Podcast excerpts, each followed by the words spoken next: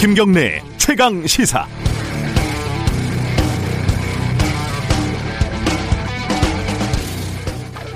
이유가 어찌가 됐든 바다에서 표류하고 있는 사람을 발견하고도 차가운 물속에서 6시간을 방치한 것은 반인도적인 고문으로 규정할 수밖에 없습니다. 비무장 민간인을 총으로 사살하고 불로 태웠다는 건 잔인무도한 의도적인 살인입니다. 만약 그 이유가 코로나 방역 때문이었다면 만약에요. 그건 현대 과학 문명의 무지한 야만 집단으로 봐야 할 겁니다.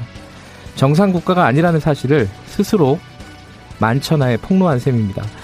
모든 책임은 북한에 있다는 국방부 설명은 기본적으로는 당연합니다. 그러나 그래도 의무는 남습니다. 우리 군이 상황을 파악하고 우리 국민을 사, 우리 국민이 사망할 때까지 아무리 짧게 잡아도 5시간이 있었습니다. 군사적인 대응은 무리였을 수 있겠죠. 그렇다고 아무런 조치, 대응을 하지 않았다는 것은 직무를 유기했거나 혹은 무능하다는 비판을 피하기 어렵습니다. 절체절명의 순간에서 5시간은 결코 짧지 않습니다. 아, 북한이 정상적으로 구조할 것이라고 생각했다는 국방부 장관의 순진무구한 설명은 변명이 되지 않습니다. 9월 25일 금요일 김경래 최강시사 시작합니다.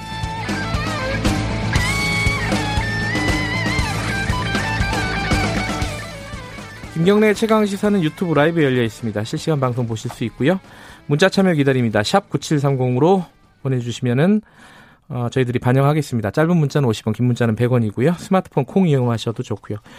오늘은 이 북한군이 우리 국민을 사살하고 불태운 사건, 이 사건을 좀 집중적으로 얘기를 해야 될 것 같습니다. 어, 숨진 해양 공무원의 형도 연결 예정돼 있고요.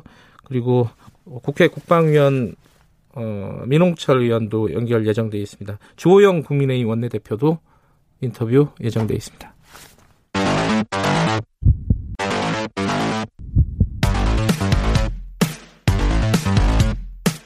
오늘 아침 가장 뜨거운 뉴스 뉴스 unboxing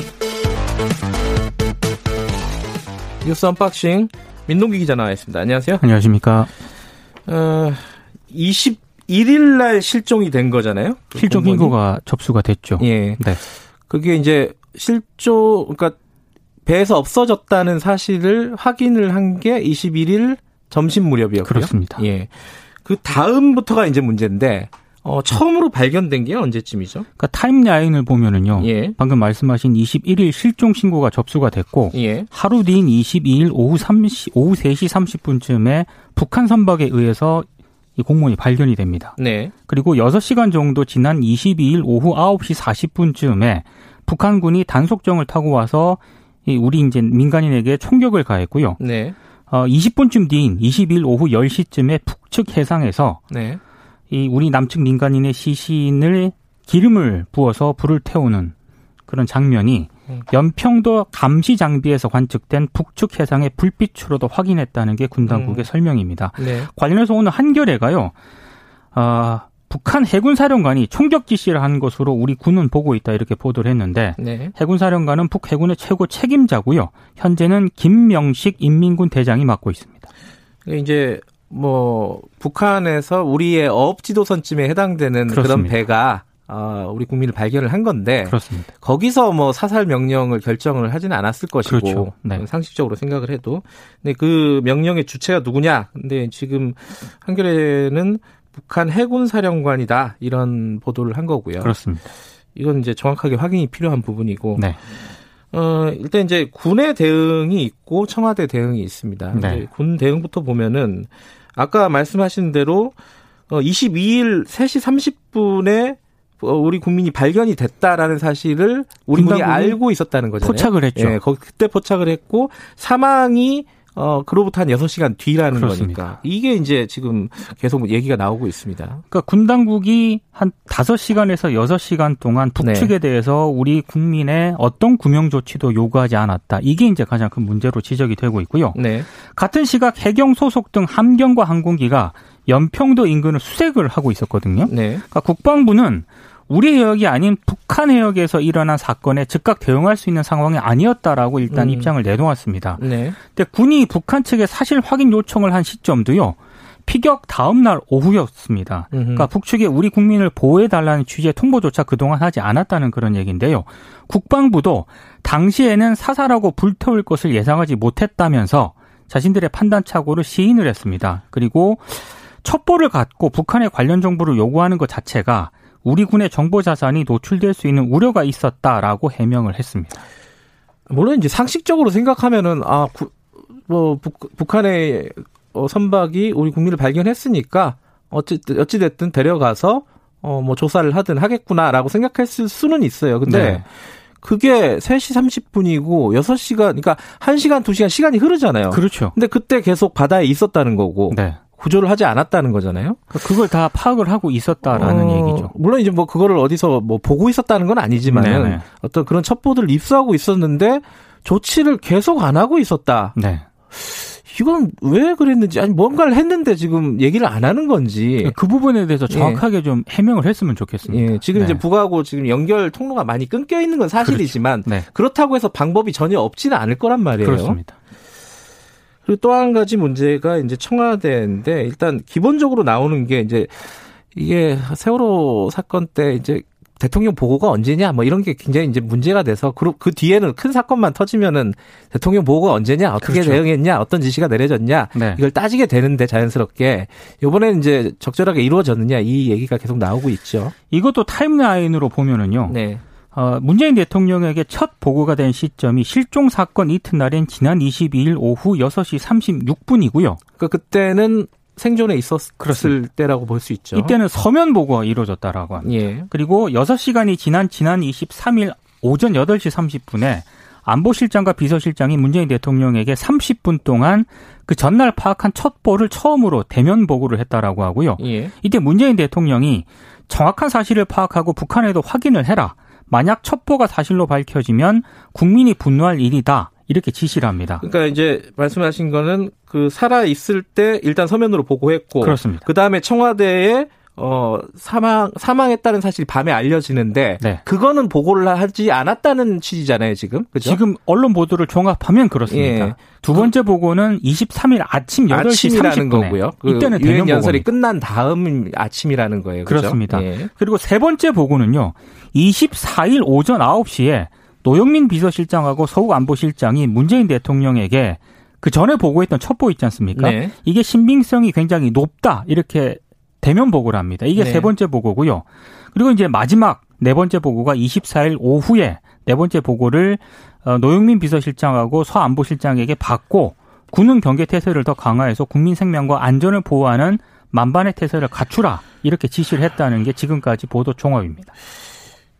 어제 아침에요. 저희들이 네. 7시 20분에 프로그램을 시작하지 않습니까? 그 전에 이제 예, 그 보도가 그, 됐죠. 그 전날 밤에 보도가 됐단 밤에 말이에요. 보도가 됐습니다. 그러니까 23일 밤에 보도가 됐고 네. 24일 아침에 저희들도 이거를 얘기를 다뤘단 말이에요. 그렇죠. 정보가 부족 부족하지만은 어쨌든 이런 사망 소식이 알려지고 있고 네. 정확한 상황이 어, 상황 파악이 필요하다 이렇게 보도를 했는데 대통령한테 보고가 그 다음이란 말이에요. 그죠? 그렇죠. 어, 언론 보도가 있고 나서란 말이죠. 어제 저희가 방송을 한 시점보다 예. 아, 한 1시간 반 정도 뒤에 오전 9시에 세 번째 대통령 보고가 이루어졌다는 겁니다.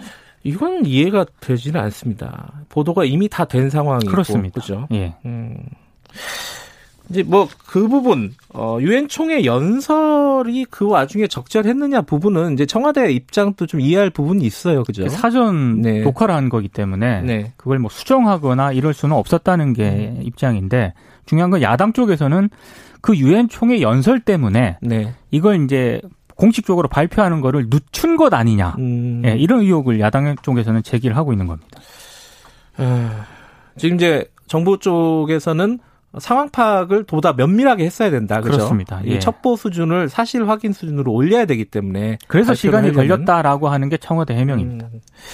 지금 이제 여러 가지 논란을 해소하려면 결국 조사를 해야 되는 건데 그렇죠. 제일 중요한 게 월북이 맞냐는 거죠. 이건 어떻게 봐야 될까요? 그러니까 이제 군 당국의 설명은요. 네.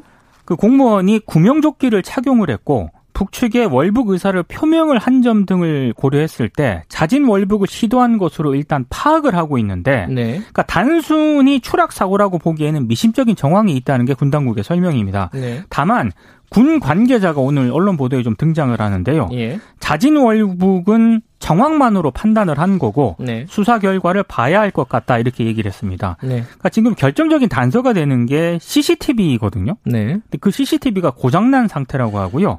또 하필이면 또 CCTV가 고장이 났고. 그 잠시 뒤에 이제 인터뷰를 하실 예. 것 같은데 그 이 공무원의 친형이 예.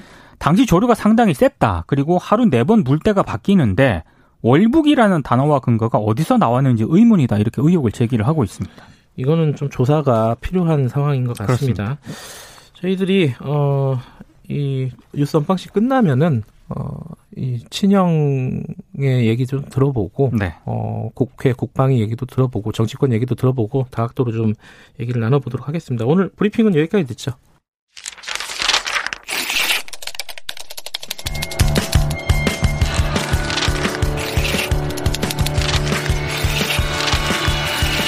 민동기의 저널리즘 M. 네, 어, 민동기의 저널리즘 M. 오늘은 무슨 얘기를 할까요? 기사형 광고?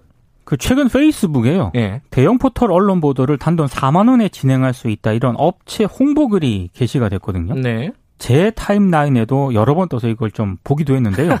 아, 본인 timeline에 떠요, 이게? 이게 떠 뜨더라고요. 아, 이 민동기 기자 누군지 모르는구나. 근데 어, 홍보 문구가 이렇게 되어 있습니다. 예. 대형 포털 언론 보도 4만 원에 진행하세요. 187개 언론사별 단가표 확인하기 이렇게 되어 있어서 어, 4만 원이에요? 네. 그래서 오, 제가 클릭을 해서 예. 들어가 봤는데 해당 페이지가 이미지가 몇 개 있는 것 말고는 아무것도 없었습니다. 예. 근데 우리에게는 Googling이라고 하는 게 있거든요. 예. 구글에서 검색을 해 보면 자세한 단가표 이미지가 상세하게 검색이 되고 있습니다.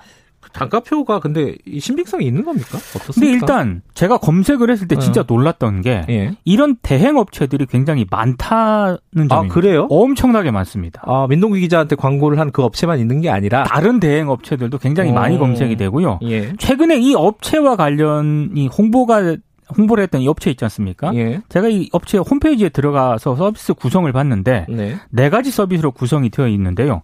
보장형 basic, 뭐 보장형 프리미엄, 보장형 베스트, 보장형 다다익선. 이게 무슨 보험사 상품 비슷한 이름이군요. basic이 음. 가장 기본인 것 같은데 네. 언론사 여섯 곳을 보장한다 이렇게 되어 있고요. 아, 여섯 곳에 기사를 내게 해주겠다. 그런 것 같습니다. 예. 그리고 이 여섯 곳은 인터넷 언론사와 종합 IT 경제 이렇게 되어 있고 음흠. 서비스 비용은 부가가치세는 별도고요. 해당 120만 원으로 되어 있더라고요. 어... 가장 고급형으로 보이는 게 보장형 다다익선인데 다다익선. 여기는 예. 언론사 15곳을 보장한다고 되어 있고 예. 4대 일간지와 2대 경제지, 메이저 종합지를 언론사 그룹으로 포함을 시켰습니다. 예. 모바일 노출이 15곳이라고 하고요. 서비스 비용은 부가가치세 별도로 회당 270만 원으로 되어 있습니다. 4만 원은 아니네요. 그죠? 네, 분명히 있을 겁니다. 근데 좀 별 큰 의미가 없는 그런 저기 음. 서비스이지 않나 이런 생각이 좀 듭니다. 근데 어쨌든 이게 포털에 노출하게 해주겠다 이렇게 선전을 하는 건데 네. 이거 포털에서 좀 얘기를 해서 문제를 삼아야 되는 건 아니에요? 근데 사실 이 기사형 광고가 이미 오래전부터 문제가 됐고 네. 뉴스타파에서도 지적을 했고 많이 했죠. 제가 미디어오늘에 있을 때도 진짜 여러 번 지적을 했거든요. 맞아요. 예. 근데 이게 법적인 문제가 없느냐 이걸 미디어오늘 기자가 물어봤는데 네. 일단 이렇게 업체에서 해명을 했다고 합니다. 법적으로 문제가 없다. 포털 예. 뉴스 제휴 평가위원회에서 선호하지는 않지만 음. 이 기사형 광고는 많이들 하고 있다 이렇게 답을 했다라고 하는데요. 네. 사실 포털에서 노출되는 기사형 광고는 규모라든가 범위를 정확하게 파악하기가 어려울 정도로 거의 범람 수준이라고 해도 과언이 음. 아닙니다.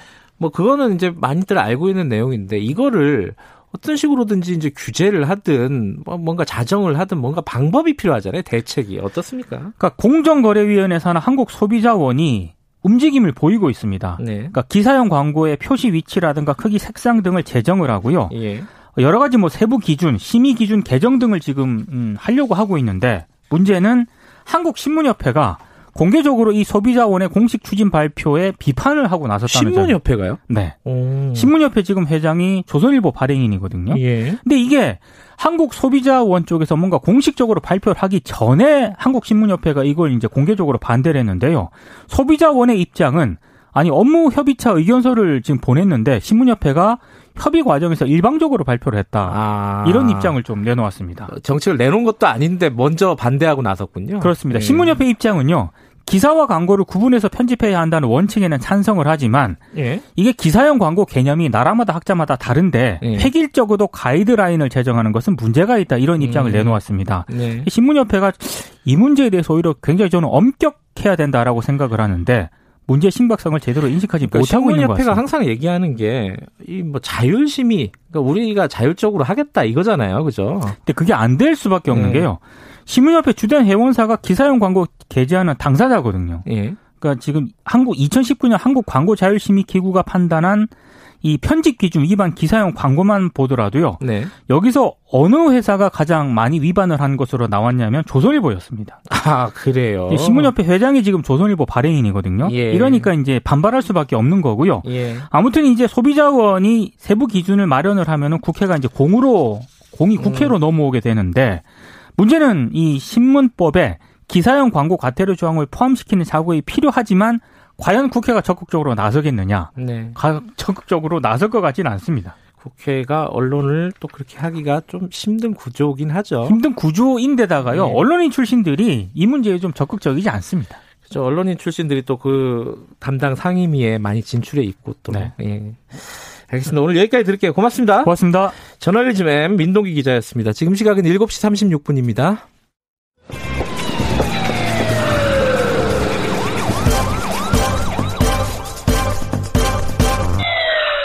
김경래 최강 시사.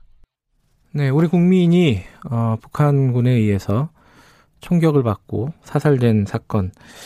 이게 이제 월북을 했다라는 공식 그 추정이죠, 일단은. 그런 공식적인 발표가 있었는데, 이 부분에 대해서 유가족들은 강하게 반발하고 있습니다. 그럴 리가 없다는 거예요. 그런 징후도 없었고, 그럴 이유도 없었다는 거죠. 어, 오늘 먼저, 어, 숨진 어업 공무원의 친형, 이래진 선생님 좀 연결해가지고 잠시 얘기 좀 들어볼게요. 이래진 선생님 안녕하세요. 네, 안녕하십니까. 예, 먼저 위로의 말씀을 좀 드리고요. 네. 경황 없으실 텐데 인터뷰 응해주셔서 감사드립니다.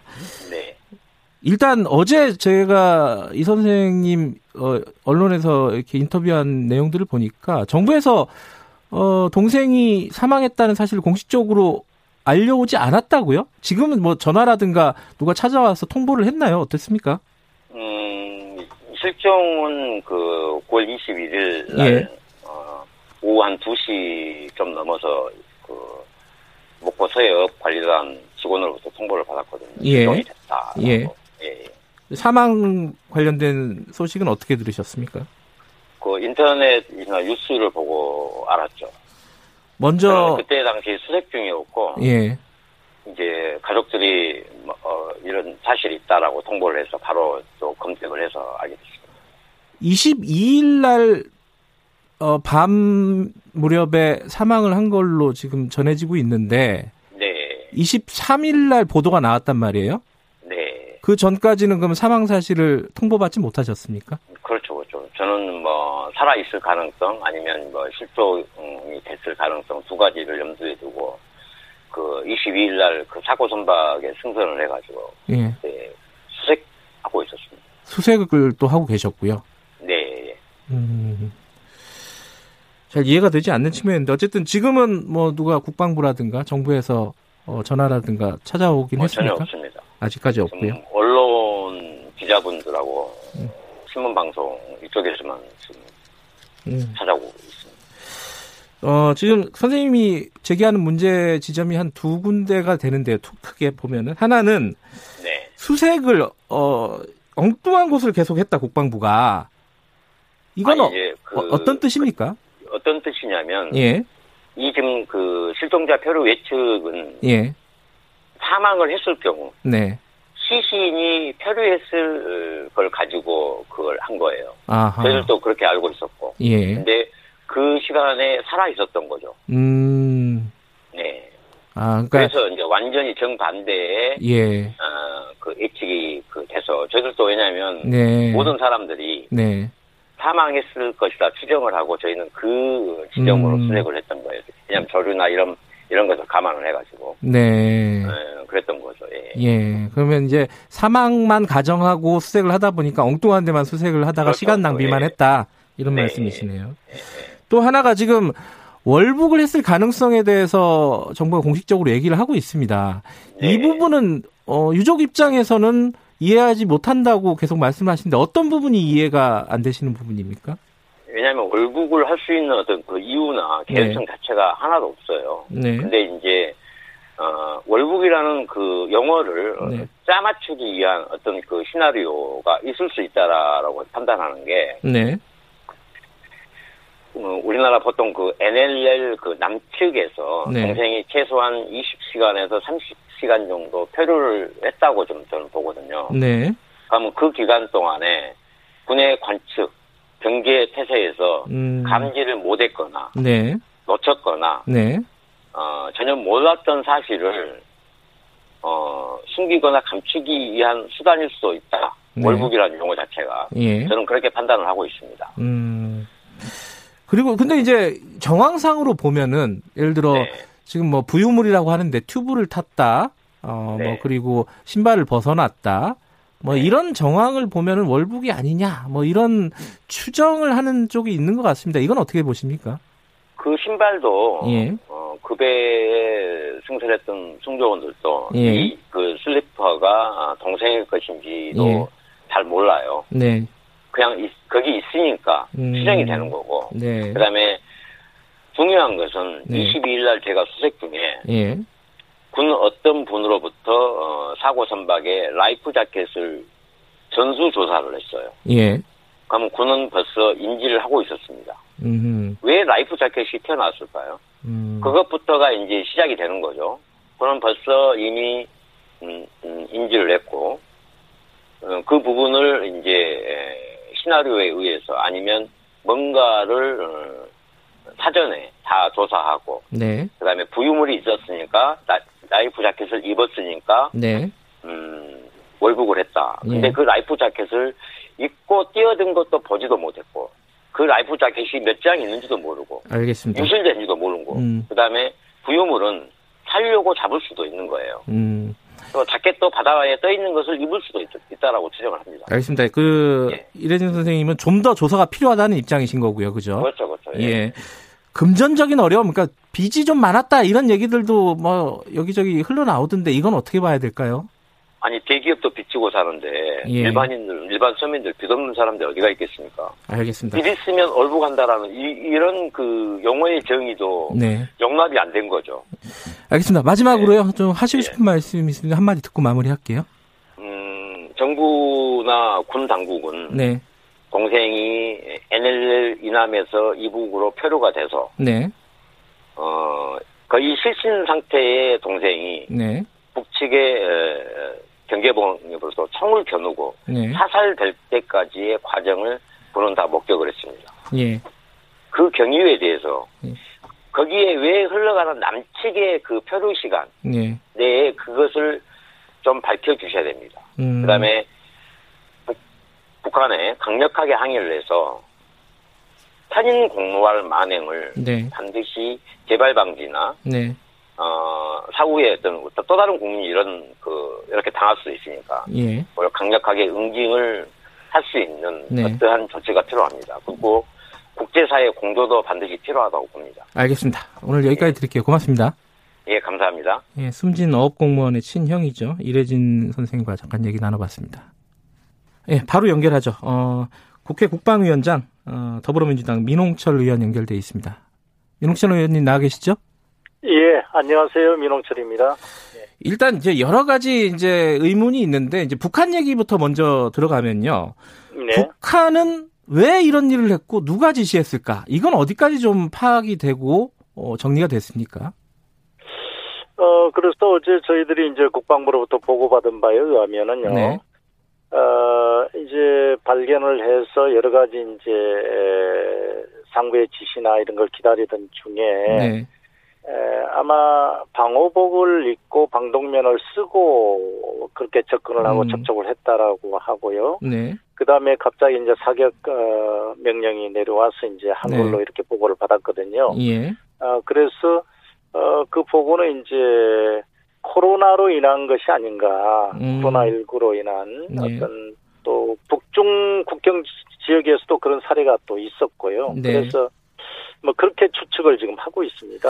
군그 당국은요. 예. 그런데 이건 누가 지시를 내렸느냐? 뭐 일각에서는 이 정도 지시는 뭐 그냥 김정은 위원장 아니냐? 뭐 이런 어떤 추측성 얘기들도 나오고 있는데 아... 누가 지시를 내렸다고 지금 파악이 되고 있습니까?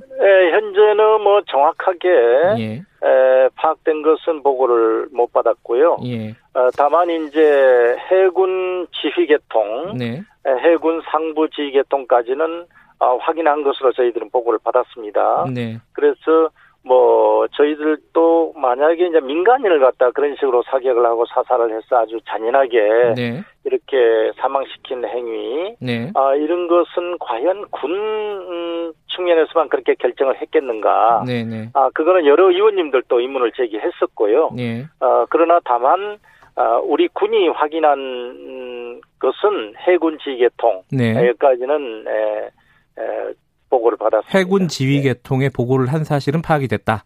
네, 네.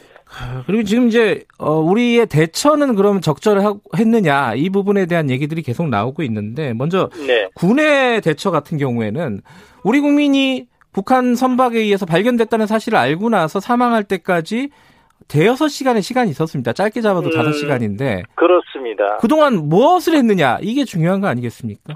어, 그러니까 이제 군은 사실 이게 NLL 이북의 북한 수역에서 일어난 일이기 때문에요. 네. 여러 가지 이제 첩보가 쪼각쪼각 이렇게 나옵니다. 네. 아, 그것을 어떻게 이제 종합해서 확실한 사실로 네. 이제 군에서는 이제 정보라고 하는데요. 네. 확실한 사실로 이렇게 확정하기까지는 굉장히 어려운 우리 네. 군만 아, 아, 그런 것이 아니라 이제 미군하고도의 네. 협력도 해야 되기 때문에 아, 그런 어떤 아, 시간이 좀 걸린 것 같고요. 예. 예. 예. 아, 그건 이제 사실 파악에 시간이 더 걸렸다. 네, 그렇습니다. 그래도 이제 이게 우리 국민의 생명이 달린 문제인데 사실 파악이 100은 아니더라도 어느 정도 됐으면은 적절하고 신속하고 뭐 어떤 조치를 좀 취해야 되는 거 아니냐 이렇게 생각할 수 있지 않겠습니까 국민들 네, 입장에서는? 그렇습니다. 예. 예, 예. 뭐 여러 가지 예를 들어서 뭐 북한에 대해서 어, 그 표류한 실종자가 우리나라 국민이기 때문에 뭐 어떤 가치 구조를 하자든지 뭐 협조를 구한다든지 이런 예. 어떤 절차가 아, 필요한 건 맞죠. 예. 그런데 현재로서는 우리 군 당국 간의 어떤 그런 통신에 네. 에, 그런 수단이 현재는 없는 걸로 이렇게 돼 있습니다. 음. 예, 단절이 돼 있는 걸로. 예. 또 하나가 지금 어, 이 사망자가 월북을 하려고 했었다 이런 취지의 어, 발표가 있었습니다. 네네. 근데 지금 유족들도 강하게 반발을 하고 있고요. 월북의 근거는 네. 뭐라고 보고를 받으셨습니까? 어 그것은 군에서 이제 여러 가지 이제 에, 추정과 또 근거에 의해서 판단이겠죠. 네. 어, 그 보니까 그 실종자가 구명조끼를 착용했다라는 거죠. 예. 에, 그리고 어업 지도선에서 이탈할 때 본인 신발을 유기했다는 점과 예. 그다음에 소형 부유물을 이용한 것으로 판단을 하고 있습니다. 네. 에, 그리고 이제 에, 북한군 쪽하고 최초에 접촉이 됐을 때 네.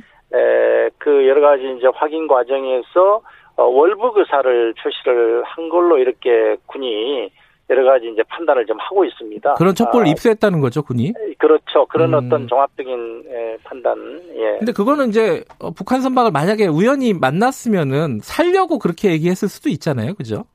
어, 그렇죠. 그것도 음. 이제 배제할 수는 없는데 네. 일단은 군은 이제 어, 첩보로 입수한 여러 가지를 종합한 음. 결과 네. 이렇게 지금 판단을 하고 있는 거죠. 예. 아까 부유물이라 그러면 튜브 같은 거를 말씀하는 어, 건가요, 군에서는? 어, 그러니까 정확하게 튜브인지 예. 에, 어떤 건지는 모르겠습니다만은 음. 통상적으로 이제 체온이 유지되려면은 예. 에, 하반신 정도나 이런 게 이제 아주 체온이 굉장히 한 20도 음. 내외, 20뭐 3도인가 그렇다고 예. 그러는데요. 그렇다면은 굉장히 체온 유지가 어렵습니다. 네. 아, 에, 하반신 이하가 물속에 들어가 버리면요. 예. 그래서 뭐 그 특정은 안 돼 있는데 네. 에, 하여튼 체온이 유지될 정도의 어떤 부유물이 아니었겠는가 네. 이렇게 추측을 하는 거죠. 예. 또 하나 문제 제기가 계속 되고 있는 게 어, 청와대의 대응의 문제인데 대통령에게 네. 보고도 늦었고 보고를 한 다음에도 대응이 좀 소극적이지 않았느냐. 그리고 그 와중에 이제 유엔 연설 같은 게 있었는데 이런 것들은 좀 보류를 했어야 되는 거 아니냐. 그 종전선언이나 이런 내용들이 들어가 있는데 이거 네. 어떻게 보십니까 이 부분은? 어, 그래서 사실 이게 이제 처음에는 네. 실종으로 조사를 하고 실종 네. 조사는 이제 해경이 하거든요. 네. 책임이. 해경이 하고 국방부는 이제 지원하는 겁니다. 네. 그래서 이게 NLL 이북의 북한 수역에서 우리 실종자가 특정이 된 게 22일 이제 16시 40분 정도 됩니다. 예. 아, 그래서 그때도 어, 과연 이게 맞는지 틀리는지를 첩보 수준에서 종합을 하게 되고요. 예. 그래서 어 23일 새벽 1시에 이제 네. 관계장관 회의를 합니다. 네. 아, 그래서 거기서 종합적으로 이제 판단을 하게 됐고 그 이후에 이제 아, 그 23일 오전 8시 경에 이제 네. 에, 국방부에서 이제 직접 보고 대면을 하죠. 네. 예. 그런 과정을 거친 것 같습니다. 그게 그러니까 사망 사실을 어쨌든 첩보 수준에서 알았으면은 그 부분에 대해서 조금 더 어, 강력한 어떤 대응 어, 자세가 있어야 될 텐데 그렇지 네. 않고 계속 일이 진행이 됐단 말이에요. 예를 들어 뭐 유엔 연설이라든가 다른 일정들이 아, 유엔 연설 그거는 아마 15일 날 이미 이제 녹화가 네. 됐고요. 예. 18일 날 그 녹화들을 유엔으로 보낸 상태였기 때문에 네. 이미 그 연설이라든지 이 부분은 녹화부는 이제 이미 그 전에 일어난 거죠. 예. 어, 그래서 어, 하여튼 그 다른 계통으로 보고가 되는지는 모르겠습니다만은 네. 국방부의 보고는 아, 23일 어, 대면 보고는 8시 반경에 됐다. 음. 이렇게 보고를 받았습니다.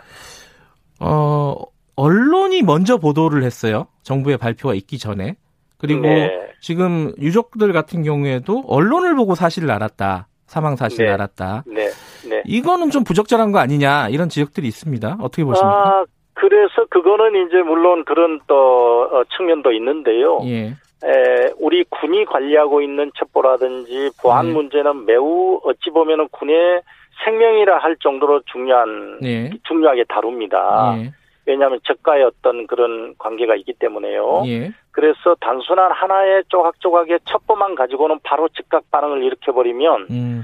이제 상대방이 또 완전히 또 체계를 바꿔버리는 그런 게 되기 때문에 네. 아마 군의 고충도 있습니다. 사실은 음, 네. 물론 국민의 알 권리를 위해서는 어, 즉각 즉각 이렇게 발표하는 것이 우리로 어, 국민으로서는 어, 요구가 되는데요. 네. 예, 그래서 아주 신중에 신중을 기하고 네. 정확한 정보 판단이 됐을 때 아마 발표하려고 하던 과정이었던 것 같습니다. 네. 아, 알겠습니다. 오늘 여기까지 드릴게요. 고맙습니다. 네, 감사합니다. 국회 국방위원장 더불어민주당 민홍철 의원이었습니다. 1분 여기까지 하고요. 2부에서는 국민의힘 조호영 원내대표 만나보겠습니다. 잠시 8시에 뵙겠습니다.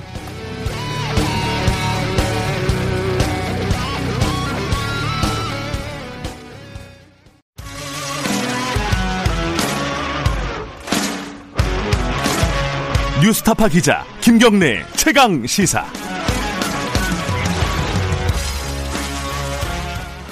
네, 김경래의 최강 시사 2부 시작하겠습니다. 아, 원래는 이제 조영 원내대표하고 여러 가지 할 얘기가 뭐 공수처법, 공정경제 3법 뭐 여러 가지 얘기가 있었는데 어, 북한의 저지른 이 만행에 대한 얘기부터 시작을 해야 될 것 같죠. 조, 국민의힘 조호영 원내대표 연결하겠습니다. 원내대표님 나와 계시죠? 예, 안녕하십니까. 주호영 의원입니다. 예.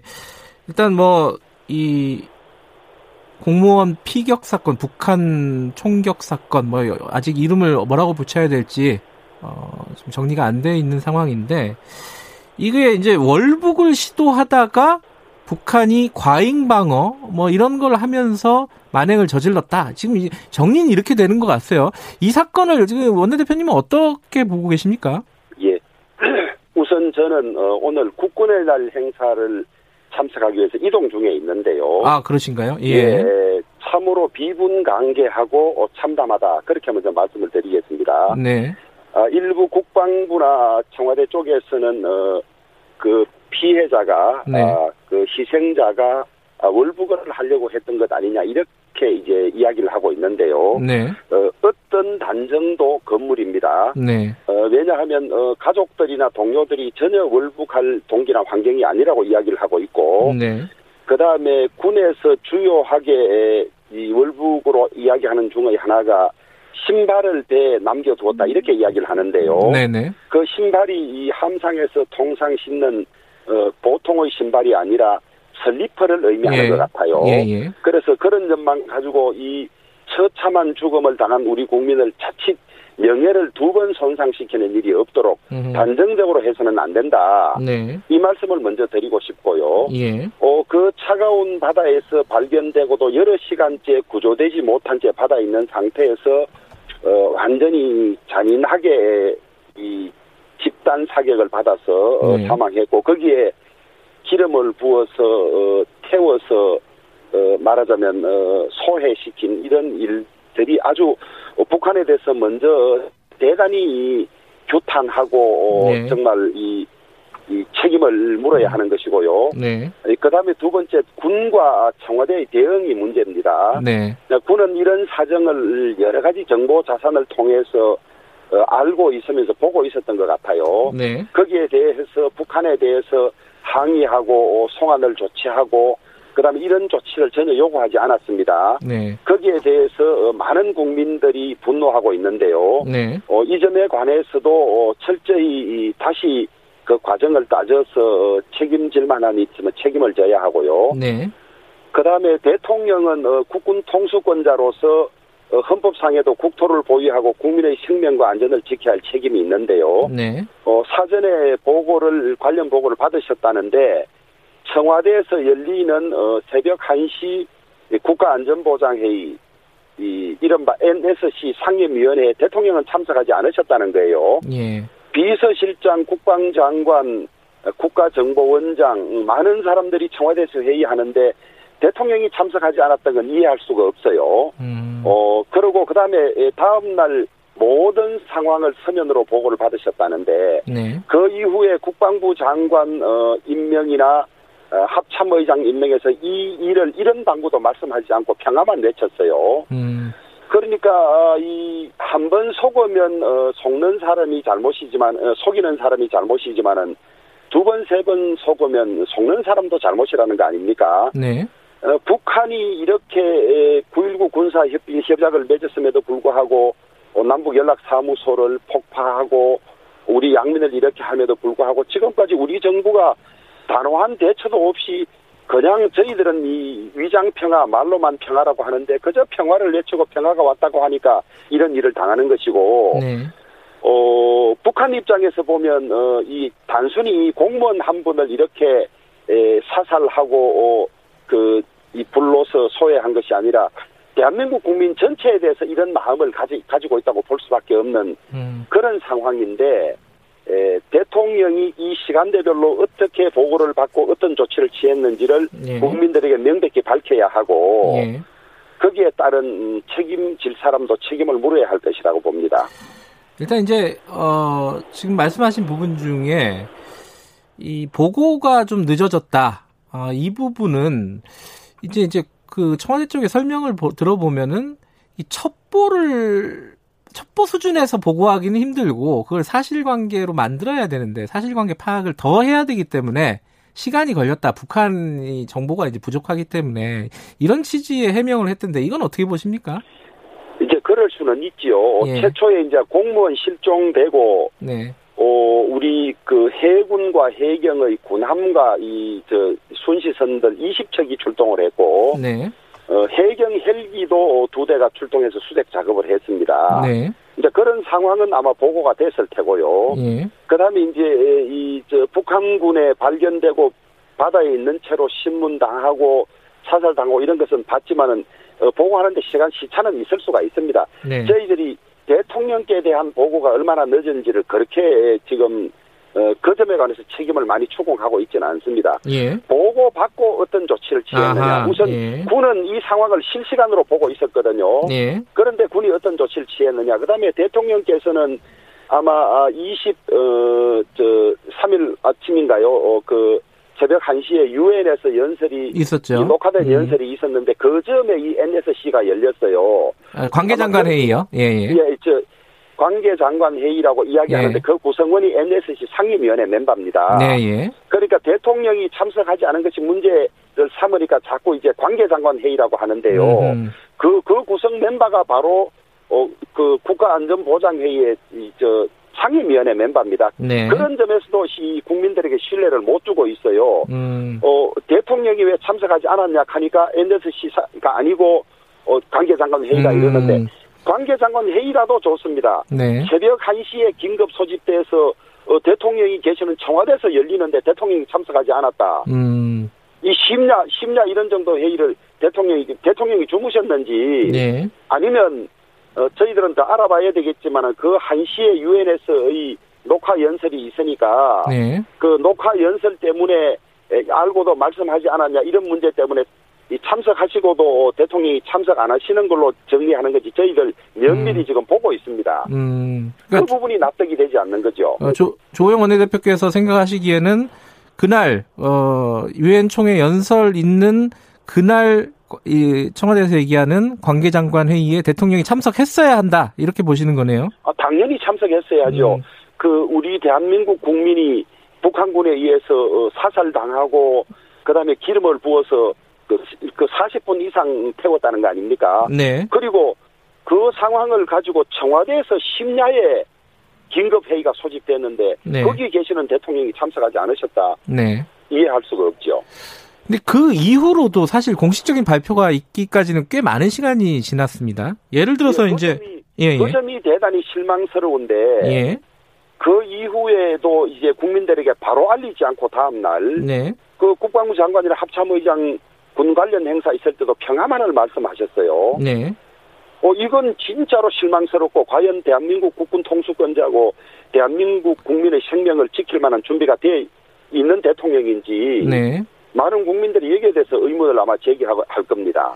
물론 이제 조금 전에 저희들이 더불어민주당 민홍철 의원 국회 국방, 국방위원장이죠 인터뷰를 했는데 이게 바로바로 바로 공식적으로 발표하기에는 북한 관련된 얘기는 민감하고 그리고 사실관계 파악에 시간이 좀 걸리기 때문에 쉽지 않은 일이다 이런 취지의 얘기를 하셨단 말이에요. 어떻게 보십니까?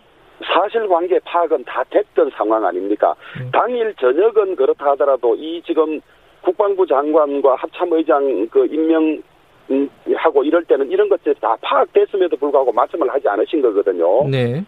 어, 음. 그런 상황이고 그다음에 북한 관계가 민감하다는 게 뭡니까? 그게 북한 눈치 본다는 이야기 아니겠습니까? 예. 이게 민감한 부분도 있지만은 아니 국민이 이렇게 대한민국 양민 더구나 공무원이 이렇게 처참하게 살해당하고 그다음에 이런 상황을 여러 가지 정보 자산으로 이게 무슨 정보 판단이 필요한 상황이 아닌 걸로 알고 있어요. 음, 음. 미군의 코브라볼이라는 정찰기도 떠서 거기 정보도 받았다는 거거든요. 네. 그러니까 실시간으로 다 알고 있었기 때문에 무슨 정보 판단이 늦었던 것은 전혀 아닌 것 같고, 예. 그 다음에 북한 문제가 민감하다는 자체가 저는 그게 북한 눈치 보는 거다 바로 음. 일부에 관해서는 뭐 서로 간에 예민한 부분이 있고 이럴 부분도 있지만 이거는 눈치 봐야 되든지 예민한 부분이 전혀 아니잖아요. 음. 당장 항의하고 실제로 어, 이 저 발견되고 어 그분이 저 살해 사살될 때까지 네. 3시간 이상의 시간이 있었기 때문에 네. 여러 가지 연락 채널을 통해서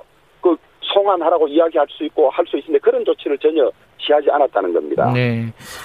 어, 지금 국회는요, 사실은 이제 그 이런 큰 일이 생기면 국회에 보고를 하지 않습니까? 이거는 이제 국방위 소관이기 때문에 국방, 국방위에 보고를 하게 될 텐데 그것도 언론보다 늦었다고 지금 어 어떤 지적들이 나오고 있어요. 이건 어떻게 보십니까? 어, 국방위 보고가 늦었다는 것입니까? 예. 예. 어제 오후 4시에 국방위원회가 열렸는데요. 예. 어, 저희들은 오전 일찍 국방위원회 소집을 요구를 했습니다. 음. 그런데 이 민주당이 국방위원장을 맡고 있고 민주당에서 국방이 여는 것을 동의하지 않고 거부를 했습니다. 예.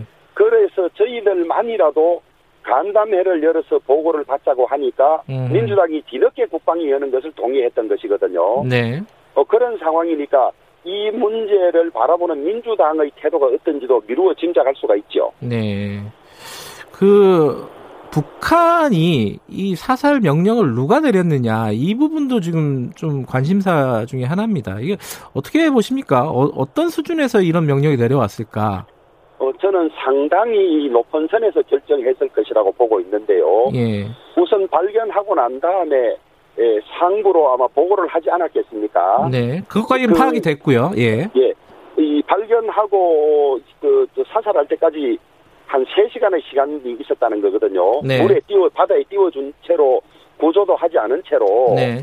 이 거리를 두고 이 신문을 해서 그 저 파악을 한 다음에 아마 3시간 기다리는 그 시간이 상부에 보고를 하고 네. 상부로부터 아마 지침을 받고 했던 것 같은데 네.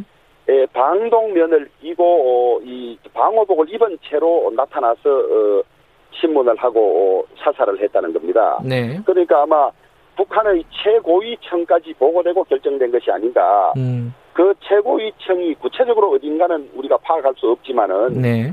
상당히 높은 단계에서 어, 사살하고 하라고 했, 했는, 했다는 것인데 그러니까 우발적인 사건이 아니죠. 우발적인 어, 사리, 사례가 아니고 네. 어, 대한민국 국민인 걸 파악하고 이랬다는 건데 에, 이 실제 희생은 한 사람이 당했지만 대한민국 국민 전체를 이런 시각으로 본다는 거 아니겠습니까? 자 그러면은 어 앞으로 우리 대응은 어때야 되는가? 지금 남북 관계가 상당히 경색 국면이잖아요. 저뭐 이제 대화라든가 이런 교류가 거의 진행이 안 되고 있는 상황인데 지금도 그럼 어떠, 어떻게 남북 관계가 지금 가야 되는가? 이 부분은 어떻게 생각하고 계십니까? 그 대단히 어려운 문제이기는 합니다만은 네. 어, 모든 어, 전쟁사나 이 대결의 역사에서 보면 네. 철저한 안보 토대 위에서 어, 대화나 화해 해결 정책을 추구해야 하는 것이지 예.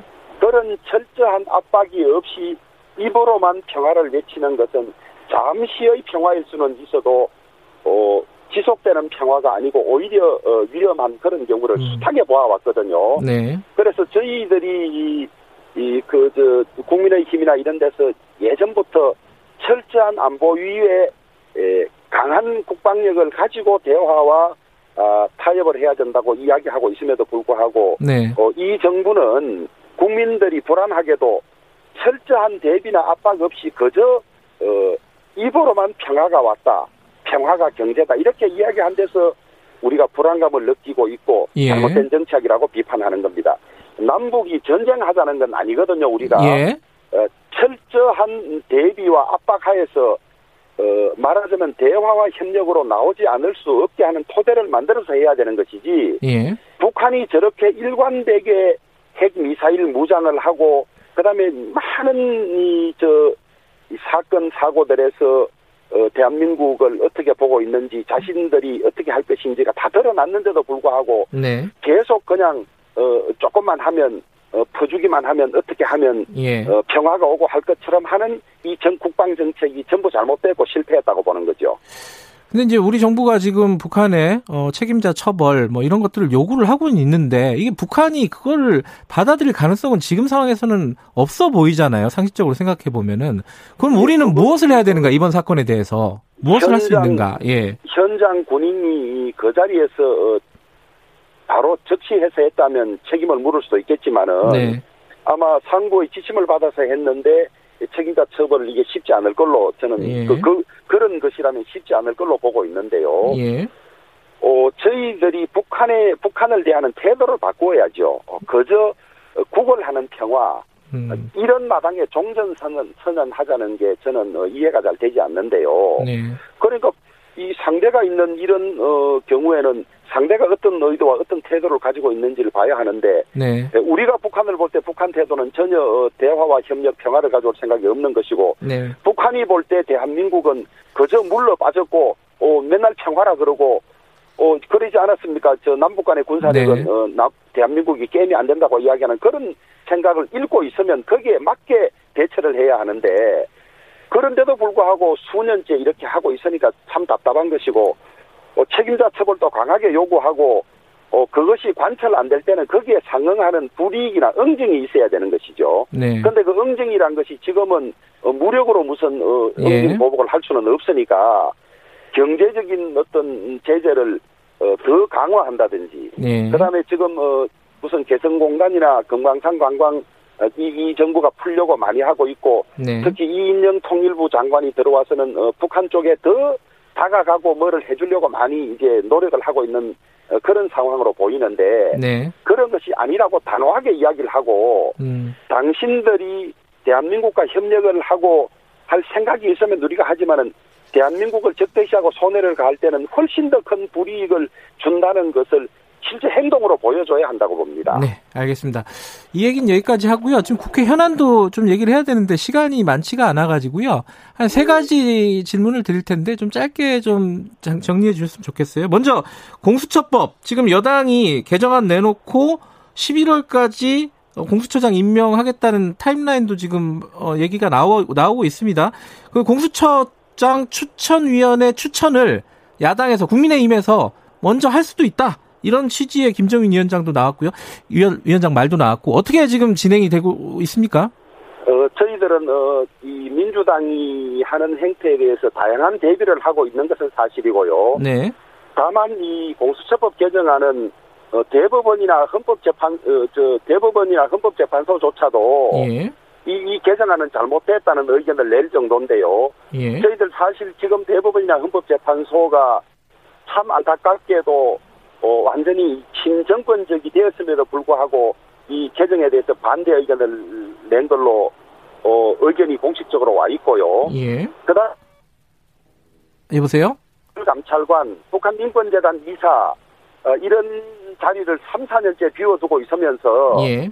또 검찰을 이렇게 추미애 장관을 보내서 제대로 된 수사를 못하도록 하고 어, 이 정권에 대한 수사를 하는 검사들은 쫓아보내고 네. 어, 무조건 자기들에게 충성하는 사람들을 넣으면서 무엇이 더 필요해서 공수처로서 검찰 개혁을 한다는 것인지 이 공수처는 어, 이런 식의 처장 임명은 지금 검찰 못지않게 모든 국가 권력을 어, 자기들이 틀어지고 어, 검찰 독재, 공수처 독재를 한, 하겠다는 게 다름이 아니기 때문에 예. 저희들은 기본적으로는 위헌 판결을 어, 위원 결정이 위원 판단을 받아보고 나서 해야 된다는 입장이지만은 예. 하도 어, 민주당이 무지막지하게 또 어, 안면 몰수하고 어, 저렇게 에, 야당이 두 명 추천하기 때문에 에, 이 중립성이 보장된다 했던 걸 다 빼앗아가는 이런 개정안을 내놓고 밀어붙이는 데 대한 상황도 저희들 대비하면서 어, 추천위원도 물색하고 있는 뭐 아, 그런 물색하고 단계입니다. 계신다. 예. 예. 그리고 또 하나가 어, 개천절 보수단체 집회 드라이브스루 집회하겠다는 거 이 부분은 어, 말들이 조금씩 다른 것 같습니다. 그 주호영 원내대표는 어떻게 생각하십니까? 어, 전혀 다르지 않은데요. 예. 김종인 비대위원장께서는 예. 우리가 8.15 집회에서 그 방역 실패의 책임을 정권이 몽땅 그 집회에 떠넘겼는데 네. 그런 빌미를 주지는 말자. 음. 그래서 8.15 같이 모여서 하는 그런 집회는 어, 코로나 의 방역에 도움이 안 되고 많은 국민들이 걱정하시니까 네. 하지 않는 것이 좋겠다는 게 김종인 위원장의 말씀이고요. 네. 그다음에 그러니까 방역에 문제 없도록 차 안에서 하겠다. 소위 예. drive-through지요. 예. 그래서 제가 언급한 것은 방역에 전혀 지장이 없고 교통에 방해가 안 되면 그것은 헌법상 보장된 집회의 자유인데 음, 네. 그것을 금지시킬 어, 무슨 명분이나 근거가 있느냐 이게 제 입장입니다. 예. 그럼에도 불구하고 그 주최하는 주최 단체가 수백 개라는데요. 예. 어, 이런 어, 국민들의 염려를 걱정해서 그 소위 개천절 강화문 집회는 하지 않겠다는 겁니다. 음. 그런데 일부 몇몇 단체에서 법이 허용하는 가장 적법한 방법. 네. 그러니까 어, 차량으로서 시내가 아닌 시외나 이런데 뜻을 전하는 소위 이제 차량 항의 카프레이드라고 자기들 예. 이야기하는데요. 그런 것은 막을 방법이 저는 없다고 보는데요. 음, 네. 다만 어, 제가 그걸 찬성하느냐 마느냐. 예. 아, 저희 입장은 이렇습니다. 이 추석에 저 시골에 계신 부모님들이 자녀가 보고 싶어도 오지 말라고 말씀하시는 그런 심정이 이런 것 아닐까. 에, 그, 그 말하고 싶은 심정, 이 정권이 잘못하고 있는 것을 오죽하면 저렇게까지라도 할까 하는 예. 그런 마음은 저희들 참, 이, 저, 짠하게 보고 있는데요. 예. 어, 국민들이. 예, 예. 여보세요? 방역 실패의 예. 책임이나 이런 걸 몽땅 떠넘기려고 하니. 알겠습니다. 예. 그것만은 좀 자제하는 것이 좋겠다. 예. 빌미를 주지 말자. 이런 예. 입장입니다. 예, 뭐, 여쭤볼 거 다 못 여쭤봤는데, 뭐, 다음 기회에 또 여쭤보도록 하겠습니다. 오늘 여기까지 듣겠습니다. 고맙습니다. 감사합니다. 예, 국민의힘 주호영 원내대표였습니다.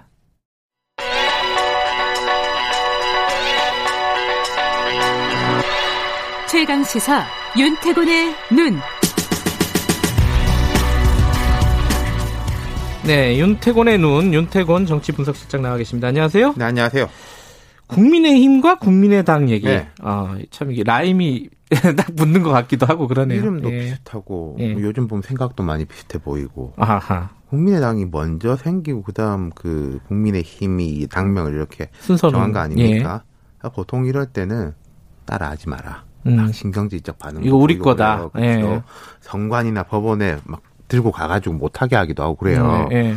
근데 이번에는 그런 일 없었지 않습니까? 약간 부, 드럽게 넘어갔어요. 그죠? 그렇죠. 뭐 네. 속마음이야 모르겠지만 양쪽 다 별로 싫어하지 않는 눈치였죠. 음, 네. 네. 뭐 그러면서 둘이 뭔가 얘기가 있었던 거 아니냐, 뭐 이런 얘기도 있었습니다. 그러니까 이게 보면요, 국민의힘과 국민의당 덩치 차이가 워낙에 크죠. 3석 대 107석인가, 108석인가. 음. 근데 대선 주자 기준으로 한번 보면은 야권 쪽으로 묶이는 사람 중에 윤석열 검찰총장 뭐 넣는 여론조사도 있고 안 넣는 여론조사도 있는데 네. 어쨌든 그 윤석열 빼면 안철수, 홍준표, 오세훈 뭐 이런 순서예요. 네. 홍준표, 안철수 순서일 때도 있, 지만은 네. 그 뒤로 원희룡 지사 뭐 이렇게가 있고 그럼 앞에 세 명을 야권의 선두 주자라고 보면은 국민의힘 소속은 오세훈 전 의원밖에 없어요. 어, 그러네요. 그렇잖아요. 홍준표 의원은 무소속이니까. 네, 쉽게 말해서 네. 대선 주자군이 빈약하다. 국민의 음. 힘에는 그렇죠. 예. 뭐안 대표는 또 대선 주자였기도 했잖아요, 그죠? 아니, 지금도 주자죠. 네. 예. 옛날면 못하지만, 근데 예. 지금 말씀드린 대로 야권 주자 가운데서는 앞쪽에 서 있고, 그 정체성, 스타일 이런 걸 보면은 홍준표보다 안철수가 오히려 더 맞는 것 같기도 하고 요새 아, 요즘 분위기에는 중도의 느낌 뭐 그렇죠. 뭐 예. 음, 뭐 그래서 분위기는 좀 좋은 것 같아요. 그러니까 장재원 의원이 엊그제 포럼에 초청해서 연설도 했고 방금 이 조호영 원내대표 거기 참석해가지고 덕담 음. 했고 그 포럼에 앞에 연설한 사람들이 원희룡 오세훈이었어요. 말하자면 음. 대권 주자군들. 그런 게 이제 좀 시사하는 바 크고 또 요즘 안 대표의 메시지를 보면은 정치적 메시지는 국민의힘하고 별로 안 달라요. 음. 문 대통령 비판하는 건 뭐 더 매섭기도 하고. 음. 네. 근데 이런 걸 보면 뭐 분위기는 좋은데 사실은 근데 김종인 비대위원장하고 별로 이렇게 좋아 보이지는 않아요. 두 사람. 네. 네. 김 위원장이 이제 애초부터 안 대표한테 박한 소리를 많이 했죠. 음, 원래도. 네. 네. 근데 사실 김 위원장이 박한 소리 안 하는 사람이 별로 없어요. 따지고 보면. 그렇죠. 네. 근데 이제 안 대표한테 하는 건 더 눈에 띄는데 어제인가 방송 기자 그 클럽 예. 토론에서 예. 좀뭐 몇 개 이제 꼽아 보면은 안 대표가 언론에 부각되기 때문에 관심이 있는 것이라고 생각하지만 그가 어떤 사람인지 잘 안다. 음흠. 이번에도 뭐 경제 삼법과 관련해서 자유시장 경제 위반된다는 말을 하는데 뭐가 자유시장 경제인지는 분명한 입장 표시도 없다. 음흠. 그의 정치적 역량은 내가 평가 안 해도 다른 사람들이 다 알 거라고 생각한다. 뭐 경제도 모른다고 했는데 저 어제는 정치도 잘 모르는 사람이라고 네. 뭐 그런 식으로 얘기를 하더라고요. 좀 험한 뭐 말들이죠. 옛날에 뭐 네. 과거사 뭐 옛날에 이랬다 저랬다 뭐 이런 이야기도 나오고 그러는데 두 사람이 쟤네도 별로 안 좋았어요. 뭐 멘토 였니 아니니 이런 진실 공방. 예. 이게 어떻게 보면 진실 공방도 아닌 게 두 사람 다, 아, 우린 멘토 멘티 관계 아니었다. 어, 둘 다 아니라 그러면 아닌 거죠. 뭐. 그렇죠. 예. 그리고 지지난 총선 20대 총선에서 보면은 민주당하고 국민의당으로 갈라져 가지고 대결 펼쳤고 그때도 네. 민 그때는 좀 민주당이 국민의당 어떻게 좀 흡수해 보려고 그랬는데 야권 통합 그때는 같은 야당이었으니까 아니 지금도 같은 야당이네요. 네. 근데 이제 그게 안 됐고 독자 네. 노선 걸어 가지고 국민의당이 어쨌든 그때는 좀 성공했지 않습니까? 네. 20대 총선에서는. 네.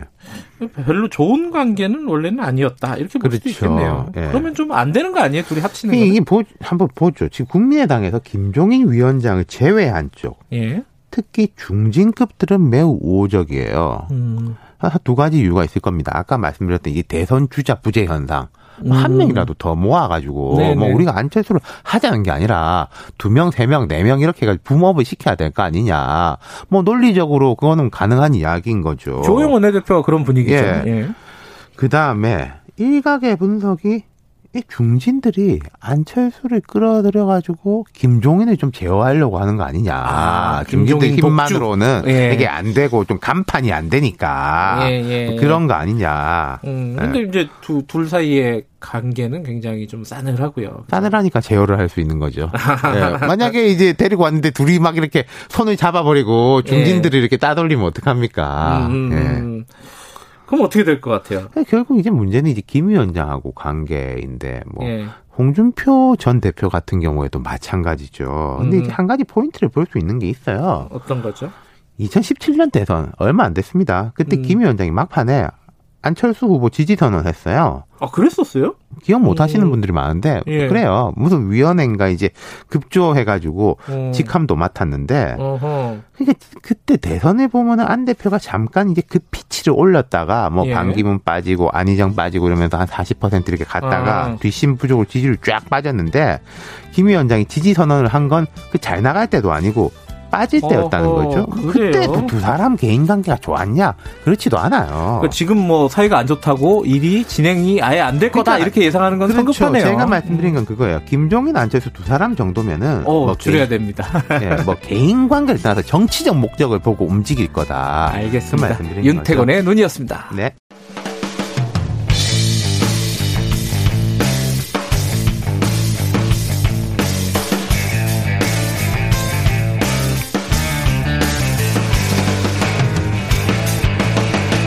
김경래의 최강 시사.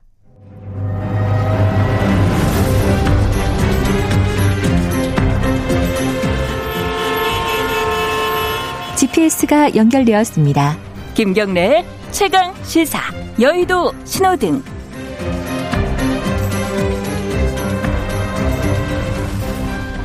네, 한 주간에 화제가 됐던 정가 인물을 집중 탐구해보는 시간입니다. 주간 인물 토크쇼 여의도 신호등. 오늘도 현근택 변호사님 나와 계십니다. 안녕하세요. 네, 안녕하세요. 그리고 오늘은 특별히 어, 특별한 손님을 한 분 모셨습니다. 김경진 전 의원 special guest로 모셨습니다. 안녕하세요. 안녕하세요. 김경진입니다. 근데 네. 특별한 것 같지는 않고요. 김태현 변호사 대타로 나왔습니다. 아, 그게 저희들한테 특별하죠. 네. 이렇게 나와주셔서 감사드리고요. 오늘 어, 한 분씩 골라 오시는 건데 어, 좀 의외 분도 아 의외 불인가요? 사람은 의외가 아닌데 불이 의외인 사람이 있습니다. 현근택 변호사님은 누구를 들고 오셨죠? 박덕흠 의원 뭐 다 예상하실 것 같고요. 빨간불, 네. 음, 빨간 불이겠죠. 어 이상직 의원도 빨간 불일까요? 그죠? 그렇죠, 빨간 불이죠. 네. 비슷한 케이스니까. 김경진 전 의원께서 이게 어 조금 불이 애매합니다. 어 이재명 지사를 들고 오셨는데 네. 빨간 불도 아니고 파란 불도 아니고 노란불? 노란불. 왜 노란불이에요, 이건? 어, 이게 애매하잖아요, 보면. 애매해요? 네, 건너갈 어. 수도 있고, 못 건너갈 수도 있고, 아. 좋은 것도 있고, 안 좋은 것도 있고, 아하. 네, 득도 그래요? 되고, 실도 되고, 음. 네, 눈치껏 알아서 판단하는. 자세한 얘기는 조금 이따 해보고요. 박덕흠 의원 얘기 좀 해보죠. 어, 먼저, 어, 기조발제.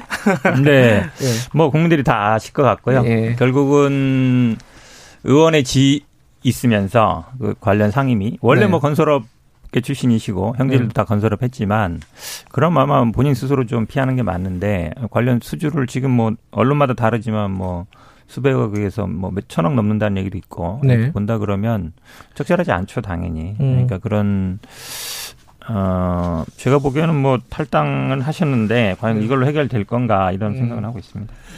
이게 요새 탈당을 많이 하잖아요. 어, 이런 경우도 보기 드문 것 같은데 어쨌든 박덕흠 의원 탈당했고 그 전에 김원걸 의원은 제명이 됐고 네. 그리고 이상직 의원 탈당했고, 탈당했고.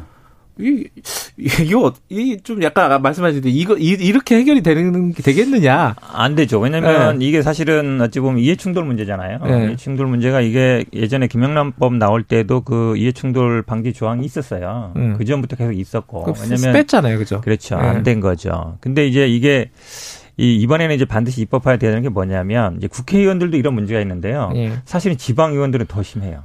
음. 지방의원의 대부분이 건설업이나 부동산 하신 분이 굉장히 많거든요. 그렇죠. 근데 그 길 놓고 아니면은 뭐 이렇게 그 도시계획 하는데 직간접적으로 거의 직접적으로 관여하는 경우도 많아요. 자기 땅 주변으로 길을 놓는다든지. 그러니까 업자들이 의회 가가지고 그렇죠. 예산을 나눈다는 거 아니에요? 그렇죠, 그렇죠. 말하자면 쉽게 맞습니다. 얘기하면. 이게 사실은 이제 어찌 보면 국회는 큰 도둑이고 예. 지방에는 작은 도둑인데 이런 도둑들을 어찌 보면 하려면 저는 이제 국회에서 먼저 이 법을 만들어야 돼요. 그 다음에 음. 그걸 이제 쭉 밑으로 음. 이제 지방 이것까지 적용하게끔 해야 저는 아마 이 문제가 국민들이 보기에 아 이게 제 말씀처럼 본인들이 이해관계에 따라서 예산을 배정하고 길 놓고 이런 게 굉장히 많거든요. 행위이기 때문에 이번에 아마 이 법을 반드시 좀 만들 필요가 있다. 그러니까 이게 쟁점이 한 두 가지인데 이제 이해관계 충돌 요거를 뭐 법제화 해가지고 막을 거냐 요게 하나가 있고 이제 탈당 얘기가 있고 정치적인 얘기죠 이거는 탈당 얘기부터 김용진 의원께 얘기를 들어볼까요? 이게 탈당한다고 다 끝나는 게 맞느냐?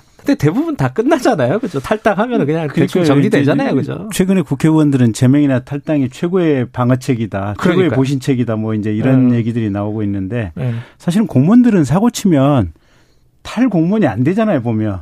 그 해당 징계 절차가 완료될 때까지 사실은 사, 이게 아, 면직이 안 되고 맞아요, 맞아요. 그냥 대기 상태로 어. 계속 있게 되는 거예요 보면 역시 법조인이시구나. 네.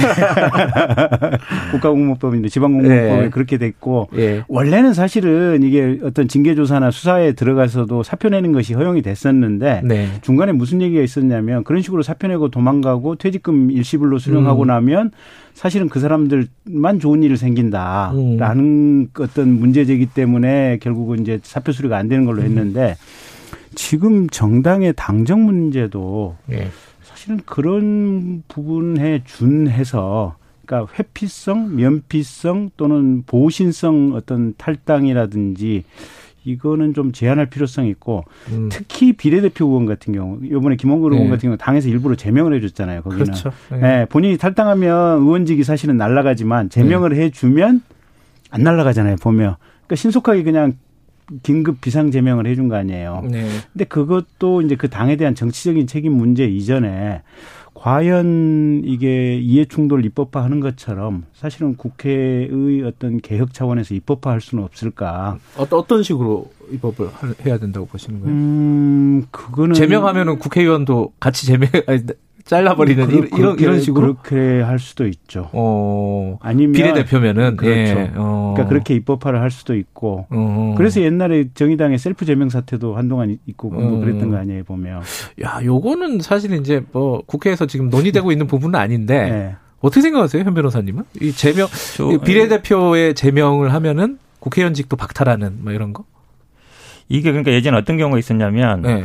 말씀하셨지만 이제 바른미래당 경우 있었잖아요. 실제로는 이제 이쪽에 가 있지만 네. 당적은 여기 있는 경우. 그러니까 뭐 딴 살림 딴, 그렇죠. 딴 집에 사는 거죠. 호적은 제명을 하고 네. 어, 그 자기들 명부에 있던 뒷순위를 승계시킬 수 있거든요. 네. 그러니까 자기들의 어떤 정치적인 입장과 다른 비례대표들을 음. 제명하고 그다음에 어쨌든 자기들과 이해관계를 같이 하는 그 의원들로 후순위를 승계시킬 수 있어서 네. 그런 문제도 좀 생길 것 같아요. 그런데 음. 이게 국회의원 선거구 문제도 그렇고 네. 국회의원 제명을 포함한 징계 문제도 그렇고 네. 이게 국회 자신들이 알아서 최종 결의를 하도록 돼 있기 때문에 이게 개혁이 안 되고 국민들이 보기에는 그게 지지부진하고 답답한 거 아니에요 보면. 그렇죠.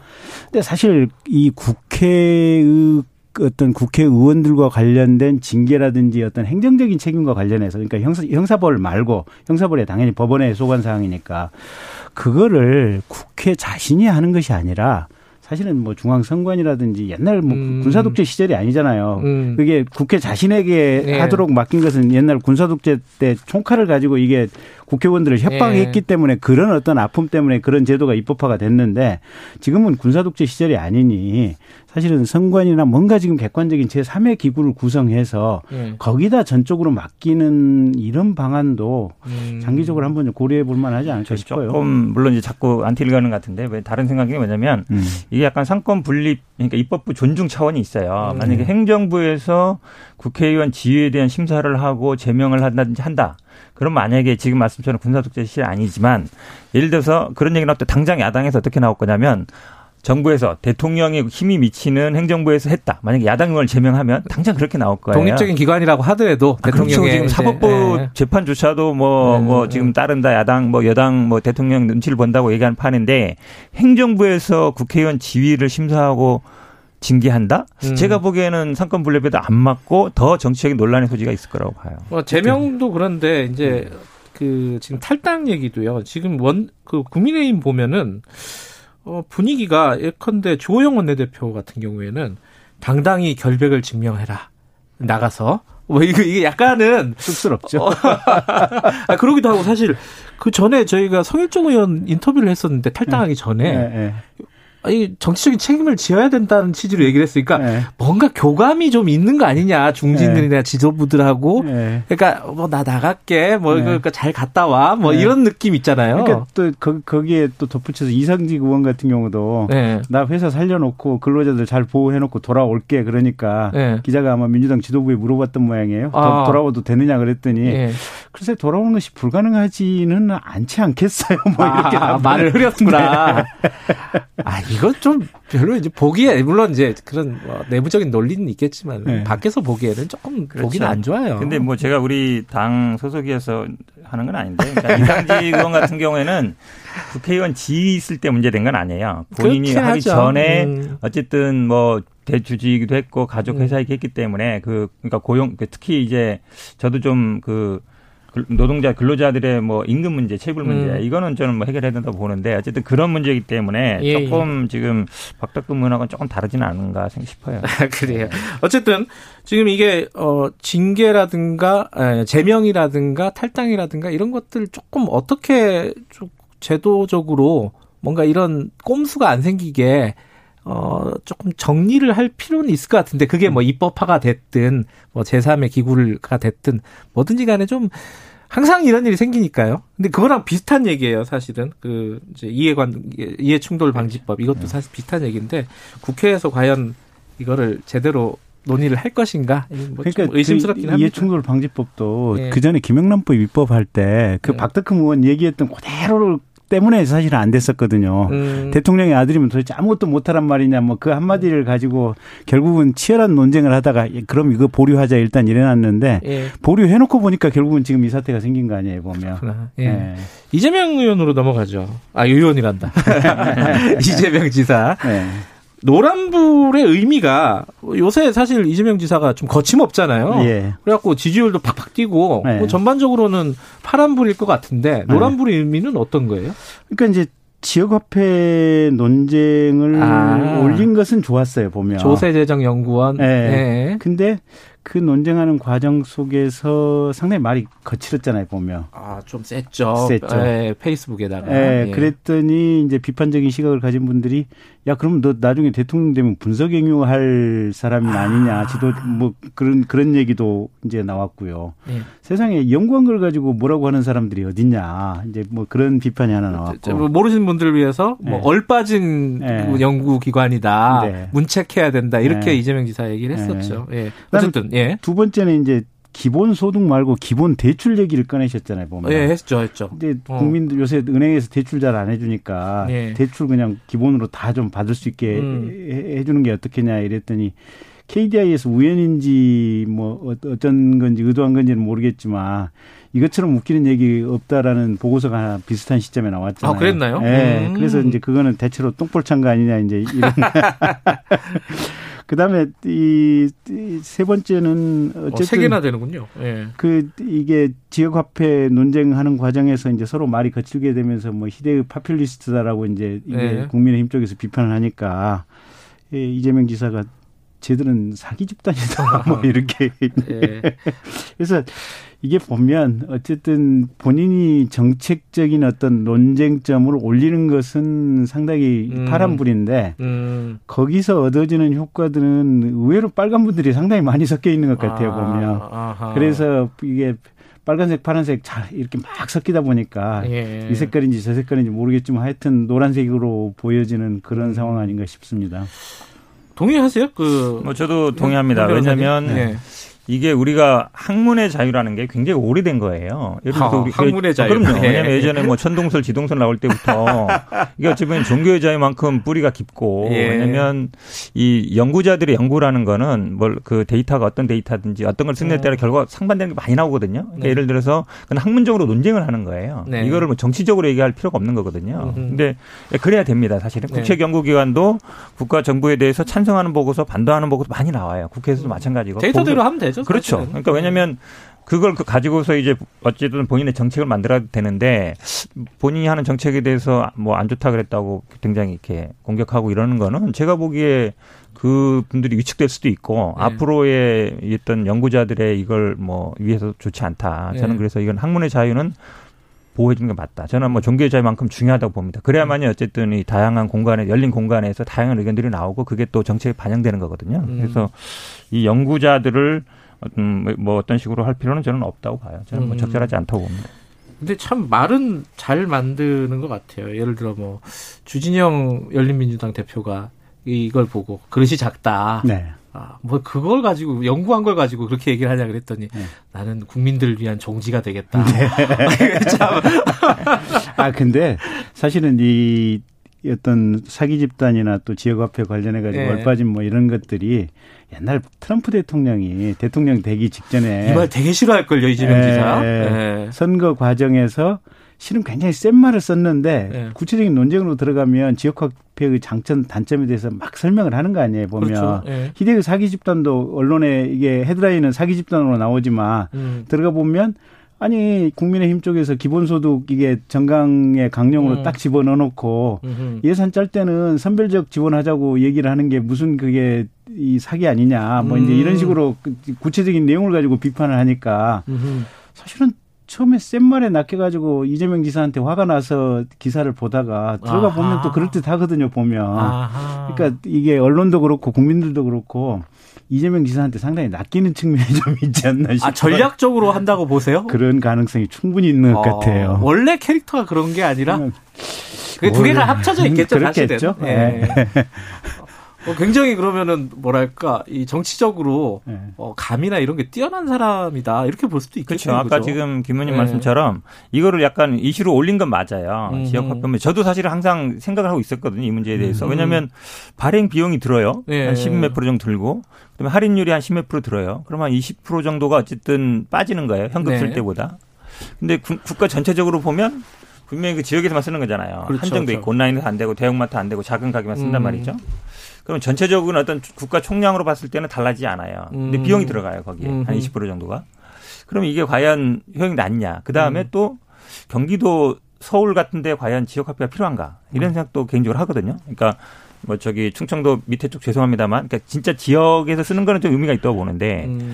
음. 저도 뭐 살고 있는데 이거 과연 지역화폐로 쓰는 거하고 현금 쓰는 거하고 카드 쓰는 거하고 과연 차이가 음. 있을까 이런 생각을 많이 아니, 해요. 아니 정말 네. 현 변호사님 말씀하시는 얘기가 제 마음에 딱 와닿는 게. 어, 두분 오늘 마음이 잘 맞는군요. 네, 아니 그 이재명 지사 경기도지사 아니에요. 네. 근데 사실은 전라도, 전라남도, 전라북도, 경상북도 이런 데는 지, 지역 자체가 지방 자체가 소멸되는 가그 음. 과정이거든요. 예. 군 단위 인구가 옛날에 뭐 5만 7만 갔던 게 요새는 뭐 2만 3만밖에 안 해요. 음흠. 없어지고 있는데 세상에 경기도 같은 데서 특히 뭐 서울 같은 데 구, 구 단위에서 지역 화폐를 발행해 버리면 예. 지역 화폐라고 하는 게 물론 서울의 재래시장에 또 서울의 골목 상권에 슈퍼들이 어렵기는 하겠지만 거기에 묶여서 돈을 가급적 쓰라고 묶어주는 아, 거 아니에요 보면. 예. 아니 근데 서울 사람들 경기도 사람들이 좀 지방에 와서 돈도 좀 써야 되는데 자기 동네 동네에서 돈 쓰라고 그냥 묶어버리면 그럼 알겠습니다. 전라도 사람들, 충청도 사람들, 경상도 사람들 어떻게 살으라고? 오늘, 오늘 이 지역화폐에 대한 얘기가 아닌데 얘기를 많이 했네.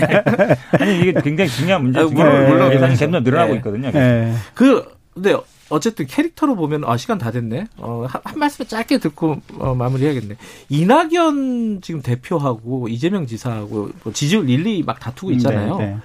둘이 캐릭터가 완전히 다르잖아요. 극과 극이죠. 한 분은 굉장히 진중, 네, 네. 진중하게 바라본다 네, 항상 이런 분이고 한 분은 이슈를 그냥 파이팅하는 사람이잖아요. 음.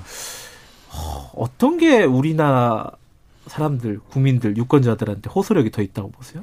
그거는 시대적 흐름에 따라 다르죠. 그러니까 국가가 숨가쁘게 달려왔을 때는 조금 네. 편안하고 안정이 필요할 때는 음. 이낙연 캐릭터가 필요한 거고 네. 지금까지 너무 정체되어 왔고 예. 사실은 뭔가 새로운 변화가 필요하다라면 이재명 캐릭터가 음. 필요한데 그러면 최근에 10년간 우리는 쉼없이 달려왔느냐 음. 아니면 우리 최근에 10년간 정체되어 있었느냐 예. 요 시대 상황에 음. 대한 그 느낌이 새로운 지도자를 선택할 때 중요한 기준이 되겠죠. 현 변호사님 무슨 말씀 있습니까? 저도 뭐 동의합니다 이게. 아, 왜냐면 두분 어, 오늘 아주 친하신데. 네, 기본적으로 아마 우리나라 근데 우리나라 국민들이 대부분 좀 dynamic한 걸 좋아해요. 변화무쌍하고 왜냐면 그렇죠. 이게 예. 현실 유지보다 현상 음. 유지됐을 때 보다 어찌 보면 뭔가 네. 좀 바뀌길 바라는 욕구가 있거든요. 저는 음. 그럼 뭐 두 분 다 제가 보기엔 지지율로 나타나는 게 아마 국민들의 마음 아닌가 보고. 알겠습니다. 오늘 김경진 전 의원 어 나와주셔서 감사합니다. 불러주셔서 고맙습니다. 즐거웠습니다. 네. 유익한 유익한 말씀이었습니다. 네. 현근택 변호사님 고생하셨고요. 네, 고맙습니다.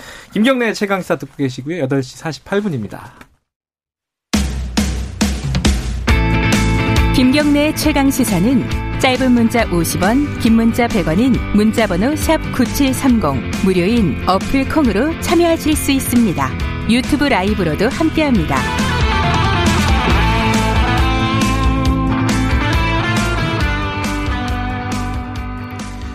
아, 지금 코로나 시대 다들 힘들지만은 자영업 얘기 많이 하죠. 뭐문 닫는 데도 많고요. 장사도 안 되고. 어, 요번에 그 상가 임대차 보호법이 국회를 통과를 했습니다. 이게 이제 임대료 부담을 조금 낮춰주는 방향으로 좀 설계가 돼 있는데 현장 목소리는 어떨까 좀 들어볼게요. 서대문구 소상공인이자 이사장이자 음식점 운영하고 계십니다. 오종환 사장님 연결돼 있습니다. 사장님 안녕하세요. 네, 안녕하세요. 반갑습니다. 예. 장사하신 지는 얼마나 되셨어요? 저는 어, 한 25년 정도 됐습니다. 아유, 그래요? 식당 예. 계속 하셨어요? 예, 식당 쪽, 뭐 카페, 뭐 이렇게. 아하, 지금은 예. 식당 하고 계시고요? 지금 식당 정을 하고 있습니다. 예. 무슨 메뉴, 뭐 상호를 여쭤볼 수는 없지만 무슨 메뉴를 파십니까? 순두부. 아, 그래요? 뭐 김치찜, 예, 한식을 운영하고 있습니다. 아, 장사 잘 안 되죠? 예전에, 뭐 작년에 비해서는 어느 정도입니까? 대부분 뭐 반토막 이상 아. 얘기하고요. 예, 네. 뭐 70%, 뭐 얼마 전에 뭐 TV에 나온 거 보면 10%도 안 되는 분들도 계시고 아이고. 상당히 좀 어려운 상황이죠. 예. 예. 이게 그 뭐가 힘드냐 이런 여론조사들 되게 많이 하잖아요. 네. 뭐 인건비가 문제다, 뭐 뭐가 뭐가 문제다 하는데 네. 임대료 얘기가 제일 크더라고요. 퍼센티지를 보면은 네. 실제로 그렇습니까? 사업을 하시다 보면은? 네, 현재로서는 가장 큰 압박으로 다가오고 있고요. 네. 임대료가 문제인 것은 다, 다 아시다시피 고정비이기 때문이잖아요. 네. 네. 매장을 갖고 있는 분들의 지출 항목 중에서 가장 큰 축이 재료비, 음. 인건비, 음. 임대료입니다. 네. 재료비는 이제 매출 상황에 따라서 조정이 가능한 것이고요. 많이 팔리면 재료비 많이 나오는 그렇죠. 예, 자료비는 줄어들고 네. 늘어나고 그렇죠. 예. 인건비도 이제 근로자분들에게는 좀 죄송한 얘기지만 네. 매출이 줄어들면 시작 시간을 조정하거나 음. 인원을 조정하게 돼요. 네네. 그렇지 않습니까? 예. 근데 임대료만큼은 무슨 일이 있어도 음. 납부해야 된다는 불멸의 임대법이 있기 때문에 네. 임차인들을 참 힘들게 만들고 있습니다. 자, 어쨌든 이 부분을 조금 개선하기 위해서 국회에서 상가 임대차 보호법이 통과가 됐습니다. 그렇죠. 뭐 좀 기대되는 측면이 있습니까? 어떠세요? 뭐 저희 현장의 목소리는 예. 우려의 목소리와 환영의 목소리가 지금 혼재하고 있습니다. 환영부터 어떤 부분이 좀 네. 개선될 것 같아요? 먼저 환영이면 예. 먼저 코로나 19로 인해서 고통과 예. 어려움에 빠져 있는 소상공인을 위해서 네. 관심과 애정으로 이런 법안을 만들어 주신 음. 정부와 국회에 정말 감사를 네. 드립니다. 네. 근데 어, 우려는 예. 임대료 인하를 요구할 수 있는 법적 근거는 마련되었지만 네, 요구할 수 있다고 돼 있잖아요, 그죠? 그죠. 강제 사항이 아니고 예. 임대인께서 흔쾌히 받아주시면 임대인의 마음이고 예. 또 해결이 안 될 때는 소송으로 가야 하는데 네. 그것이 현장에서는 얼마만큼 효과가 있을지 음. 또 의문이 되고요. 음. 또한 가지는 이제 이제 연체가 되었을 때 예. 이제 3개월 만에 쫓겨나지 않고 최대한 8개월 정도 버틸 수 있게 되어 있지 예, 않습니까? 예, 그래서 제, 제도적으로는 진일 보한 측면이 있다고 생각을 합니다. 예. 그 근데 이제 강제 퇴거를 완화시키는 것도 중요하지만 예. 실질적으로는 임대료를 조정하는 방법에 더 초점을 맞췄으면 어땠을까 하는 의견, 음. 현장의 의견이 있습니다. 지금 같은 상황에서는 네. 뭐 임대인도 함부로 임차인을 못 쫓아내고 되, 내게 돼 있거든요. 네네. 네. 지금은 들어오는 분들 들어오는 분들보다 음. 나가겠다는 분들이 더 많기 때문입니다. 예. 그러니까 지금 말씀 예. 말씀하시는 건 임대료를 조정할 수 있는 그런 방안이 더 들어갔으면 좋았을 텐데. 그렇죠. 예. 그러니까 이거 임대료를 좀 낮춰 달라고 임차 임차인이 요구를 할 수 있는 게 법에 들어가 있습니다. 근데 네네네. 물론 임대인이 안 된다 그러면 끝이에요. 그죠? 그렇죠. 방법이 뭐가 있어요? 그 다음에는? 그러니까 그, 그, 저, 계약기, 지금 같은 경우는 그래서, 지금 예. 같은 경우는 한 가지 더 제안을 드린다면은, 예. 그, 지금은 앉아서 이제 손해를 감수하고 있으니까, 예. 계약, 해, 적자가 밀려서 계약 해지를 하고 싶은데, 예. 오히려 계약 기간 때문에 못 나오고 보증금을 까먹고 있는 아. 임차인분들이 계세요. 아, 오히려. 이런 분들은, 이런 분들은 오히려 이런 초유의 사태에서는 임차인이 원하면 계약 해지를 해지할 수 있는 조항을 넣었으면 음. 어땠을까 하는 어, 바람이 있고요. 그러니까 지금 같은 경우도 저 특단의 조치를 기간을 어떤 정하고 나서 네. 그 감액하는 어떤 그 퍼센테이지를 정한다든가 그런 음. 부분들을 좀 구체적으로 좀 검토하면 어떨까 그런 생각이 좀 있습니다. 그런데 이 임대인들 얘기는 이런 얘기들을 하더라고요. 이게 이제 상가를 만약에 소유하고 계신 네. 어, 뭐 건물주라든가 이런 사람들 얘기는 음. 아니 우리가 무슨 땅 파서 상가 만든 게 아니라 은행에서 대출 받아가지고 임대료 받아가지고 은행 대출 넣는데 대출 아, 은행에다 이자 냈는데 이자 내 이자는 안 줄여주는데 어떻게 임대료를 줄여주냐 이런 논리들이 있단 말이에요. 이건 그렇죠. 어떻게 보십니까? 근데 저 그래서 저는 건물 매입 후 예. 매입 대금의 이자 비용 대부분을 예. 금융 비용 부담의 최하위에 위치한 임차인에게 모두 전가하는 방식으로 운영되고 있는 것은 어, 참으로 안타깝습니다. 음. 그래서 안타깝기 때문에 이런 미중의 사태에서는 일정 기간 특단의 조치가 필요한데요. 네. 정부에서도 착한 임대인에 대한 대책을 더욱더 강화하거나 네. 임대료를 임차인에게 직접 지원해 주는 제도 등을 음. 어, 검토해 볼 만한 시기라고 생각합니다. 네. 임대료를 어, 뭐 어떻게 정부가 강제로 깎을 수는 없는 거 아니겠어요? 이건 어떻게 생각하십니까? 이거는 뭐 사적 재산 뭐 이런 얘기들 많이 해가지고 어떻게 보세요 이거는? 그래서 그 전에 착한 임대인 음. 운동 같은 거 캠페인을 저희가 벌였어요. 네. 벌여서 서대문구에서도 문석진 구청장님을 비롯해서 관련 부서에서 많은 분들이 도움을 주셔서 저희 네. 뭐 단체에서 동참을 하셨고요. 네. 일부 10%에서 30% 정도까지 인하를 해줬는데 네. 아주 좀 어떻게 보면 실질적 성과는 좀, 음. 좀 약한 측면이 있죠. 네. 그래서 이런 상황에서는 그 정부에서 그 강제적으로 그러니까 이거를 계속하자는 게 아니죠. 그죠? 지금 이거를 이렇게 됐으니까 앞으로 이게 법제화돼서 계속 그렇게 간다라는 건 아니고 네. 이런 특단의 상황에서는 음. 그런 정부가 강제적으로 어 개입해서 네. 규정하는 부분도 일정 부분 뭐 국민들이 수용해야 되지 않을까 그런 음. 생각을 좀 하게 됩니다. 지금 이런 상황을 저희들이 잘못해서 음. 어 만들어진 상황이 아니잖아요. 음. 예. 그래서 국가에서는 그런 어, 부분들도 검토해보는 것도 필요하지 않을까 음. 생각을 하게 됩니다. 저희들 입장에서는. 마지막으로요. 어, 사장님 네. 임대료가 한 500만 원 된다고 하셨잖아요. 넘는다고 네. 하셨는데. 높습니다. 예. 예. 어, 코로나 사태 터지고 지금 9개월째입니다. 네. 임대료가 좀 조정이 됐나요? 조금이라도?